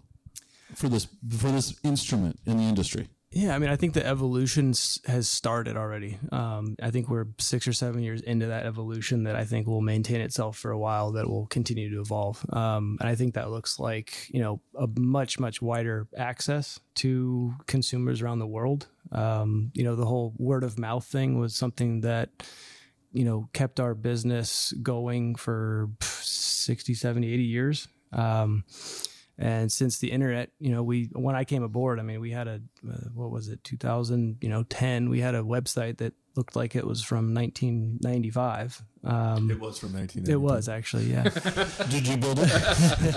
No, we hired somebody from 1990. yeah never, never. Okay. so you know we were surviving that way um, and you know i of course It was a, to me. It was just a fad. It was going to be. It was going to end and you know go, go away. It wasn't going to last. Nobody's gonna buy anything off the internet. Nobody's going to buy. exactly. So yeah, I mean, believe it or not, I actually learned some things in college, and I, I applied those to our business once I got out of college, and a lot of that was media communications based stuff. You know, uh, evolving. So what are you doing? What are you doing in modern communication styles? Yeah. That- so you guys had a 1995 website. Before that, newspaper ads, magazine ads, word of mouth. What were- right. okay. So what are you doing now? What's what's how are you getting the word out about? Because I'll be honest with you, I don't know that I would buy a twelve to thirty thousand dollar accordion off the internet. Yeah. off your Shopify page. Yeah. I just don't know that I would. No, I, I But- it still surprises us. But obviously, then people are okay, cool. Mm-hmm. But what are you doing to broaden the awareness of the brand? Advertising is one of my least favorite things to do. I don't. I, I prefer to let the instrument and what we do here speak for itself, and let the advertising come from those that you know those happy customers out there Mm-hmm. that are going you know in their to their friends or going online and talking about their experience. That's that's our, our favorite form of advertising. Mm-hmm. Well, just like when I talked to Toby in an episode previously, right? I Mm-hmm. and he unsolicited you know, and gave you guys a plug. Yeah. You know, and I think he said he had to come up here for something in the near future. But he was, you know, gushing about you guys. Renee talked talk, talks about his dad playing your instrument, you know, 40, 50 years ago. You, you can't do better than, than word of mouth. yeah. But you need more. Well, I You do, need- I mean, there's you there's- want more mouths. You know, speaking Yeah, yeah. I mean, it, you know, it never hurts, but at the same time, I mean, we don't we don't spend too much time advertising because we can't we couldn't be busier even if we wanted to. So Okay. I mean, we're at capacity. um, for the most part. Our interest now is, you know, is presenting our products in a better, more you know refined way to our customers to allow them to better you know click a button and order an accordion without seeing it or you know uh, we prefer to talk to them but we can't help that sometimes people just use what's there on our website and they they look at our reputation in many different arenas um, and feel comfortable enough, you know, ordering something online. And of course, we have you know plenty of of policies that make that more feasible and more comfortable. Which you know we have order an accordion online, you have a ten day trial period to make sure you love it. I mean, we trust our product so much that we'll send something to somebody on our own dime and and trust that they're going to love it so much they're not going to send it back. But they always have that option. Yeah. I want to ask a question. So this shelf over here, you guys help me out. The not the top shelf, but the one with the two black units that I can't really see. Are those both? A, are those uh, AM eleven hundreds? No. No. There's only one 1100, right? So if if you were to randomly go over there and pick up two A, A eleven hundreds, would they? So um, the question I'm asking is, how different is each instrument? Are, are they? Because like, if you look at guitars, you know this Telecaster weighs four point seven pounds, this one weighs four point ten. Yeah. So and so somebody would claim that this one plays differently than that one. So fresh from the factory, good condition. Do they? Is there a real noticeable difference in the instrument? Like if I were to buy one online, and you were to package it up and ship it to me, would it play much differently than the one you didn't package up and ship it to me? No. Yes, yes, and no. I mean, There's- let me yeah. because I can go back a little bit further than that. Is the instruments are made in essence identical, right? Mm-hmm. But yet each one has its own personality. The wood, the grain in each, yeah. yes, but more importantly, that personality really doesn't develop until it's played. Mm-hmm. And so, if you found somebody that came in, which we have, they if we have two or three instruments today, they want they do want to try them and play them because they think there is something different. That can be psychological. It could be something that you just you can't explain. But ten years from now, bring the same three instruments back; they're completely different. And it's, let's just assume that they're all been treated equally. Not one. One hasn't been left in the trunk of my car. Right. They've all been treated equally. Right. You'll, if you sat down and played all three of them, you will find a, a noticeable any a, a, a decent accordion player or a, somebody that's been around accordion can tell the difference between those three instruments. There is a difference. So, so if you just randomly pick two of the same model off the shelf, they're going to weigh the same within a no within ounces. within ounces, so very close. So there's really not a noticeable difference until they've been broken in. If you will. Correct. Okay. and that becomes more severe that difference you know 10 20 years down the road depending on the environment of course in which it's been played and you know who's playing it and what type of attack do they have and you know so on and so forth so So you, you you're, you're at capacity, but you want to present things in a more, um, I don't know what what's the right word. virtual way i'd say Virtual. yeah yeah Okay. So you know, one thing is, is I, I I look at this as an outside. I always want to look at my our website and how and how how do I view that as a non-web, you know, mm-hmm. non-online purchaser. In my whole life, I've never dealt with it much, but Because it's fad. Right. It's, gonna, it's not going to stick around. and, you know, our whole history has always been, and, you know, Gabe's learned this, my son's learned this, I learned this. It's about education. It's about informing customers, about educating customers about the instrument and the differences and, you know, what makes ours different than anybody else's. That's kind of the point and I look at all these other people selling accordions on, you know, you can buy them online. Nobody else shows you the inside of what they're selling. They just here's a picture of it or here's the video, and you mean see you you just see it. That's that's, all it. I see. That's all you see, and you get to hear it on a video of some sort. Uh, but nobody like our intention is to go in and provide all this critical information about what goes inside the instrument, and then physically show it on the inside. I think that makes sense. And then you're like you're saying, uh, who would buy a seventeen thousand, twenty thousand dollar instrument on the internet? Well, if you can legitimately see how it's made inside and Yeah. read about it, and then go out and let's say go to another website to compare that with somebody else's what they're selling for half the price. Mm-hmm. I can tell you, you would if you're in, if you honestly are interested in quality and price isn't the issue, you're going to buy the better instrument, and it's it's it's it's already proven to you. It's already we have the reputation. When did you sell your first accordion online to somebody that hadn't been in? Uh, you like what's this order to to Chicago? I mean, who who's Bill Smith? that was probably one of our first website evolutions, which which would have been back in 2014, maybe 13, somewhere in there. Um, you know, I mean, it certainly took took a few years to get some legs as but, far but as what was that like here? I mean, I'd be. I mean, I seriously, was totally. I fell over. we would we would we would call. I mean, we said, "I told you so," and I just like, okay, this isn't going to happen to my happen. mind, it'd be like it's a scam. Yeah. make sure the money clears. yeah. That'd be my attitude. There was a lot of that up front, yeah, and it was, you know, Dad, I called him at night. You see that order we just got online? Can you believe it? You know, like, you know, this is and you're 10, going, 10 well, it years was for an accordion strap or something, you know, a hat or something, you know, and you're like, no, he sold it. He sold it. An An accordion. Yeah, yeah, yeah. And I mean, these days, I mean, I mean, the majority of our business is not necessarily never speaking to the customer first, but certainly the majority of our business is online, is purchasing purchases from our website. Okay. And in my era, in my dad's era, I remember. I mean, my dad typed between my dad and I, we typed probably six or seven letters a day, and mailed them. That's how we communicated because we received three, four, five, six letters a day inquiring about our instruments, and then we would send out a whole publication like this, almost a quarter inch thick of testimonial letters, pictures, photos, information about the instrument. So we just wouldn't reply to as a letter, which we would enclose include, but it was all this product information and educational information. In 2022, how many people walk through that door unsolicited and buy an accordion? Does that hmm. happen very often? Oh, on a weekly basis. A couple, couple a week, yeah, mm-hmm. Really? yeah. Oh yeah. I mean, At some least. Saturdays, Fridays, three or four accordions go out of here in one day, and that's on a weekly basis. Now, are those those consumers that are walking in the door? What are they buying? Are they buying one of the other brands? What what's a a lot. Is i mean there's there's kind of a multitude. I mean there's you know people just beginning and they want information. And of course you know um, all all business motives aside i mean our goal to is to educate people. The more Sure. educated people are the more they're going to Well, be interested cult. in our products. Yeah, well exactly.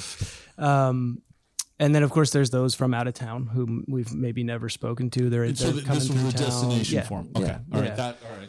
Yeah. Um, and there's people that we see after we haven't talked to them in 20 or 30 years. And, you know, maybe now they're retired and they have more time and they're coming in to, you know, get something more efficient, lighter weight, smaller, whatever the case is. So I think your dad might have taken this call before we hit record. Do you get many calls from people saying, "Hey, I have this accordion. Do you guys want to buy it?" Oh gosh, yeah, we get that one a lot. Um, yeah, patience is key on that one. So we, you know, we answer that question, you know, a half a dozen times a day, um, and it's you know usually a two minute phone call where it's absolutely we'd love to help you out. We can have you in for a free appraisal, and we give you all the information you want to have. But you know, there's it, there's a lot of times where there's some stubborn folks on the end of the end. So can you just tell me what my accordion's worth without seeing it? And the Yeah. answer is always no. So Right. So has anybody ever called you and said, "Hey, I have an accordion. I think it's in really good shape." Blah blah blah. Because like I told you before we hit record, I used to to sell stuff for Tacoma Goodwill, Yeah. and we'd get all these accordions, and they were just. We get excited, but Yeah. then you open them up, and then you you after you're done retching, you just want to dump it in the dumpster because it's so bad. They're just foul. Yeah. But has anyone ever said, "Hey, I have this"? Because so my attitude would be like, "Yeah, right, it's really nice." hmm So, but has anyone ever said, "Hey, we I've got this really nice accordion. It was you know my dad's or my grandfather's or my mom's or whatever," and they bring it in, you go, "Oh, wow, this is really really cool." That's one percent probably. Yeah. That one, high. one out of that 100. high. Yeah, yeah, that high. That's actually surprising to me. So, have any of these museum pieces is that to that is that how they came in? Any of those by chance? a lot of those have some history with you know uh, friends and family or whomever over the years that you know had a connection with our business or just a connection with you know one company or another that you know just out of the kindness of their own heart thought this was the best place to you know sentimentally display their Yeah. their their piece of history. Um, So you know a lot that those have be come from a lot of you know eclectic um, Lot of people stories from over- yeah a lot of stories over the years. Still yeah, have names sure. on them too. You can see. Yeah, yeah. We've tried to document who's given them. I'm looking. So I'm looking around the room, and they're all sitting here, and, and they look. I'm I'm kind of torn. Some of them look like typewriters to me, like, Mm-hmm. and then some of them like this one silver one, or not this, the gray one above the door looks like a cash register. There you go. I don't know why. That's what I'm thinking. Yeah. I don't know why. well, so when you're not, so you guys, when you're not doing the thing that you do here, Joe, do you drink coffee? I do drink a little bit in the morning. Yeah. So, only in the morning. Just in the morning. Yeah, That's do, all I you, got. do you drink coffee? Morning. Just. All right. So where's a great place to get coffee around here? Don't say your Keurig machine behind you, but where's a great place in the Lynnwood area to get coffee? Whew. We never. We only serve ourselves this crappy Keurig here. Um, We're not that's a good get question. by Sen- senior's the real coffee connoisseur. So. Okay. So when you're not, so when you're not working, what do you do for fun and excitement? Uh, well, I got two kids, uh, two and an eight-year-old, and So so you have all the they, time in the world. yeah, they, they they take up about 100 percent of the rest of the time that I have. So, What are they Um, into? that my daughter eight, she plays accordion. She's been doing that. She's actually taking lessons with Jamie, Gabe's Gabe's spouse. Um, and she started about six, seven months ago, and she's just loving it. Yeah, she's so she's she's really into music. Um, Once again, reinforcing the cult. yeah. Well, believe it or not, she came to that one on her own, actually. Um, Okay. Unlike myself, uh, she, she wasn't, you know, even forced nor really strongly encouraged. It Were you just, strongly encouraged? oh yeah, yeah, yeah, Yeah? oh yeah, yeah.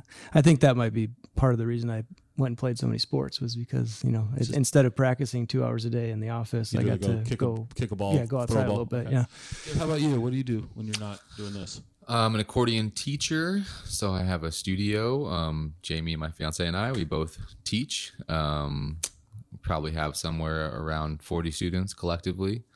Um, teach a lot online, teach a lot in person. So how do you? Okay, music music lessons online. Mm-hmm. Zoom. yeah, yeah. Are you finding your students? Is it easier for you as a teacher? Sometimes, you know, some ways it is. Uh, uh, they don't have to like. I don't have to clean my office when they when they come to the lesson. I thought you were going to say I was. Gonna, I don't have to wear I don't pants. have to take a shower. um, it, it's, I think everybody, you know, having to, if you if you're a music teacher in the last couple of years, we all know how things went, and in order to survive, we all kind of had to move to some level of of online teaching, and I think everybody was surprised at how well it worked out. Mm-hmm. There's there's nothing like being in person with somebody you know in the same studio playing together in person. That's always going to be the best thing. Doesn't matter you know who you are. But the online thing is very convenient i mean i have students all over the country I was going to say you wouldn't. You could have a student from Mesa, Arizona, who wouldn't be your student. Oh, if yeah. it was in person only. So it I have, I have students in in Philadelphia. I have students in North Carolina. I have a student in Colorado. I have students in Arizona. I have students in Oregon. Um, I have students in the Midwest. Um, and I have students in town who surprisingly would prefer to do Zoom because it's just traffic and driving. So it's easier for them too in a lot of ways. Okay. As we wrap this up, the question I always end these shows with is, what didn't I ask you that I should have? One thing I didn't bring up is you guys have a book. Why don't you tell us a little bit about the book? Yeah. And then so that's been uh, my dad's passion project over the last year and a half. Um, you know, we, we were coming up on our 100 year anniversary and trying to find a way to honor that. And, you know, had ideas, you know, and we had some grand ideas that were, you know, an actual physical event. And then, you know, of course, COVID happened. So that threw a wrench into things and we didn't know, you know, come 100 years what it was going to look like. So the book kind of took on its a life of its own, really. Um, and it, it started with kind of a, uh, just my dad's friend showed him a book that he had done for, for his own needs and realized, wow, this is actually feasible. Um, and you know, just w- what what better could we do than take the hundred years of knowledge and experience and um, and people? Really, I mean, the book is really about the people. Um, le- less about our company and, and the accordion. It's really it's it's most about the people that that helped get us to where we are today. Um, and so yeah, the book is it's called an American Accordion Story, um, a four generation family legacy honoring the accordion, the musicians, and their unique place in American culture. So that kind of says it all. I mean, um, that's that's been a really hot piece of uh, merchandise for us this last uh, four months. It just got published uh, not not too long ago. So nice. Who's on the cover? There's a bunch of musicians there, but who, who and what instruments are on the cover? Yeah, one guy sitting here is on the cover. Um, Dad, why don't you explain that one since you're Well, let's just go. Uh, we got Troye Kinnett. He's the uh, keyboard accordionist for John Mellencamp. Playing a little He's pro. playing a little pro. Next is our own Gabe Hall Rodriguez playing an AM 1100. Yo yo. Um, next is uh, customer uh, player Willow. Willow Certain. Um, my grandfather's pictured in the middle. We have Bruce Sunpie Barnes. Um, he's from New Orleans, playing a he's a Cajun Zydeco, uh, playing 1100. Uh, we have Jamie Mashler in her costume, and Playing a Legera. playing a Legera, and Krist Novoselic of Nirvana playing an Artista. And these were, uh, you know, just understand that the pictures that were these weren't choices we made. Um, we, in fact, all the photos in the book, we gave the publisher a thousand photos, um, and wanted them to come up with not just what, but what would better, what photos would better tell the story, not what we don't want to choose a particular person. We would be skewed that way. We want what picture would tell the story better. Okay. And so the whole cover is based off of that and the photos and what tells the story, especially about today's modern accordion era. Okay. So I asked these guys when you stepped away. What do you do when you're not doing Petosa accordions? What's fun and exciting for you these days? I'm home um, answering emails. Okay, I'm golfing. so where do you, where do you, where's a great golf course around here? Uh, well, we've I kids all grew up in Mill Creek, Washington, so I belong to the Mill Creek Country Club. Okay. Where's the best place in Washington you've golfed? Oh, uh, well, I've had the opportunity to play some good courses: Seattle Golf Course, uh, Aldarra, um, and of course Chambers Bay, Okay. Where haven't you played you want to try? Augusta. Okay. All right. So the last question is, what didn't I ask you guys that I should have asked you? What's our uh, What's our Instagram uh, handle? Well, we'll get to we'll get to, we'll get to all the we'll get to all the promotional stuff. I promise. Sorry. Yes. Yes. Yes. But what what didn't we cover that we should we could have covered? Because this could go on and on. Because there's seven thousand pieces in the accordion. We, this this conversation could go on for a long, long time. Hmm. So is the internet still a fad? I guess it's going to be around a while. I'll stick with it. Okay. Have you bought golf clubs I've- online? I've- no, I, but I do. I do a little more shopping online than I'm. Do yeah. Yeah, I've had to hold his hand on that one. easy. Yeah. I, s- I still process his Amazon returns for him. Yeah. Rather go back to the store and give it back than ship it because I don't. I had an. I wish Amazon delivered in you know real time with these, with these microphones yesterday. Do you know how hard it is to buy anything in real in person now, and you need it immediately? Here's a good question. So you, I don't know if you noticed the cartoon on the wall. I did not know the Far Side. Yeah. Okay, Uh, so you didn't bring that up. Most everybody does. Uh, so that's a well-known Far Side publication where you have uh, heaven and the angels handing out harps and they say "Welcome to Heaven," mm-hmm. and then the lower section is hell with fire, and there's the devil handing out accordions, and he said "Welcome to he- hell." so do you, if you ever met Mr. Larson? So that is a that actual one is the actual original pencil drawn by Gary Larson. It's signed with apologies. Um, Gary and our family have been friends since he started being a customer of ours back in the '70s as a musician. Now, not an accordion player, Right. but uh, he was a musician in town and uh, did a duo for many, many years, and so became a music a s- music customer of ours. So you guys inspired. You, basically, you inspired it. Uh, he, that was probably a little bit why the apology. Yeah, But it is funny. yeah. Okay. Uh, what you didn't ask us what our favorite accordion joke is. I mean, that's Oh. always a, that's a classic. Is there classic. accordion humor? that is the joke. That, that's the best joke I've heard. I don't have one actually, but Don't leave your accordion in the car. You might end up with uh, two more after a break in. No, I, I, the- I like the best one was the guy's playing his accordion on New Year's Eve, and uh, he gets done, and the owner says, "You know, hey," he says, "I'd love to have you back next year," and he goes, "Okay, can I leave my accordion here?"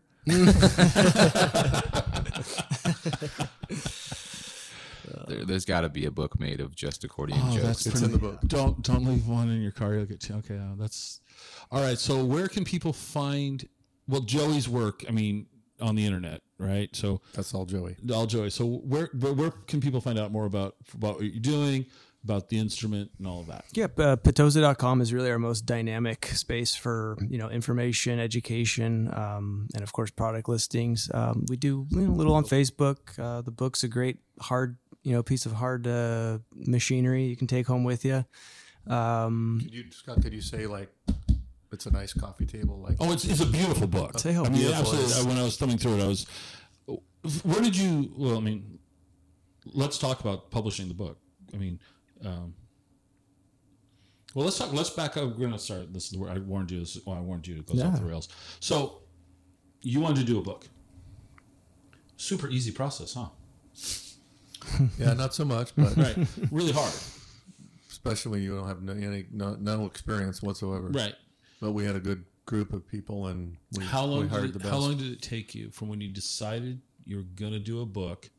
So actually, you know, you're like, oh, I'll do it book one of these days. No, now you're gonna sit down, and whether it was at the computer or handwritten notes or whatever you're starting, how long from start to finish? By the time they put a year and a half, Okay, so you got a year and a half of your and that was yeah, that was a weekly, hourly, Okay. daily. okay. Are you happy with it? I'm thrilled with it. Yeah. Okay. Yeah. It could. Be, I'm sure if you look on page 42, you wish there was something maybe a little different. Maybe Our publisher said you will never, you will always Right. find something, no matter how many. right, but you're you're, you go you're through, but- thrilled with this. Yeah. Yeah. And I'm thrilled with it. I, you know, again, our aspirations of always thinking quality. I'm just thrilled with the actual quality Mm-hmm. of being a hardbound and the paper. I mean, just and the, the quality of the photos. Well, what what I what I noticed immediately was the the photography was phenomenal. yeah. So you did you guys do all the photos? Most of everything that's in the book is from our our archives, from our history. see, yeah, that my dad saved. Okay, nicely done. Yeah. Thank you. And you gonna do another one? No. No. what are you gonna do next? What would you do? What would be your big Two another- year anniversary. Hmm? Uh, and our Two- two hundred. What would we? do? I don't know. That's going to be up to. Uh, 150 is a good one though. I'll let you know. 150. No, but what what would you like to see next? What would you like to do? What do you do on a daily basis? What what makes you smile in this business? You know, I, I just think that just the uh, gain of the popularity of the instrument, and you know, the whole, what's very interesting, like you even mentioned, like when I told you how many accordions were sold in this country and where that accordion was at, at one time in the U.S. history, you had no idea. I love talking about that because it always shocks everybody. They just they, unless you were involved, you have no idea the success of this instrument in this country, in this country alone mm-hmm. um, so that was kind of like I, I, I just I want to see young people read this book and learn a little bit more about the, the history of it. They think it's a cool instrument, but it's like it has a history that I don't think any other instrument has in this country. You said something earlier, and I want to uh, frame it over to you. Your teachers, when you when you first picked up the accordion, you came from a jazz background, and you said all these, and I'm paraphrasing, but all these older players kind of flocked around you to like encourage you to because okay. But earlier you said that accordion teachers didn't like rock and roll, so they wanted the kids to learn, you know, let's say polka music or whatever. Did you experience that from the older generation encouraging you to play? Were they trying to get you to play more traditional or Yes. Yeah, I think that's the general vibe. I mean, that's the one. Um, I think that's That's why we're lo- losing cult members. That's right. it's it's just a product of, of just it is what it is. Like people, this this accordion culture that these that these older generations come from was very strong. There was schools everywhere, and it was like this. It was like a very strong cult community, and they had a certain thing that they were used to hearing that they wanted to hear, and uh, although nobody discouraged me in general from playing whatever music, they probably would have liked it if I played a few more polkas. But I was fortunate to have a good teacher who basically was was was interested in showing me other things besides um, like folk music and stuff. Is there a genre of music that the accordion should not be part of? No, no, it can go anywhere. Okay. I mean, it's it's this instrument that's been brought all over the world. It's so it's so versatile in its in the sounds that it's able to create. Um, you know, the piano, it's a lovely instrument. You really only get more or less like one type of sound out of it. Um, the guitar, sure, you could get a bunch of pedals and you can change it. Um, the organ, you can change the sounds, but it's gigantic. Um, so it's this instrument that has so much flexibility, and there's such a variety of styles of accordion-like instruments. Um, whether that's the concertina or the bandoneon or the chromatic freebass or the or the um, or the diatonic accordion. It's like one of our one of our friends and in, uh, local accordionist Corey Tiedemann. He always likes to say that the accordion is one of the most hot rodded instruments because like throughout its history it's gotten things added things taken away the shape has changed and it's all about fitting the culture and the music of wherever it is Okay. As we wrap this up, once again, Joy, where can people find out about Petosa? Your website? Are you on Petosa.com. Pretty simple. you- Um, what social media platforms? Facebook, Instagram. We're really basic on that front, but Okay. yeah. getting better though yeah. Yeah. yeah when there's definitely enough Uh, time in the day, we'll, we'll we get to You it. jump onto like TikTok and do thirty second videos of Wait No. for the fifth generation, No. maybe. yeah, yeah. I think that's a fad, maybe. But no, no, no, no, no, no TikTok. All right. Well, thank you guys. I really this has been a lot of fun for me. I really appreciate you taking the time to sit down with me today. Thanks for having us, thank Scott. you Thank you. Yeah, appreciate it.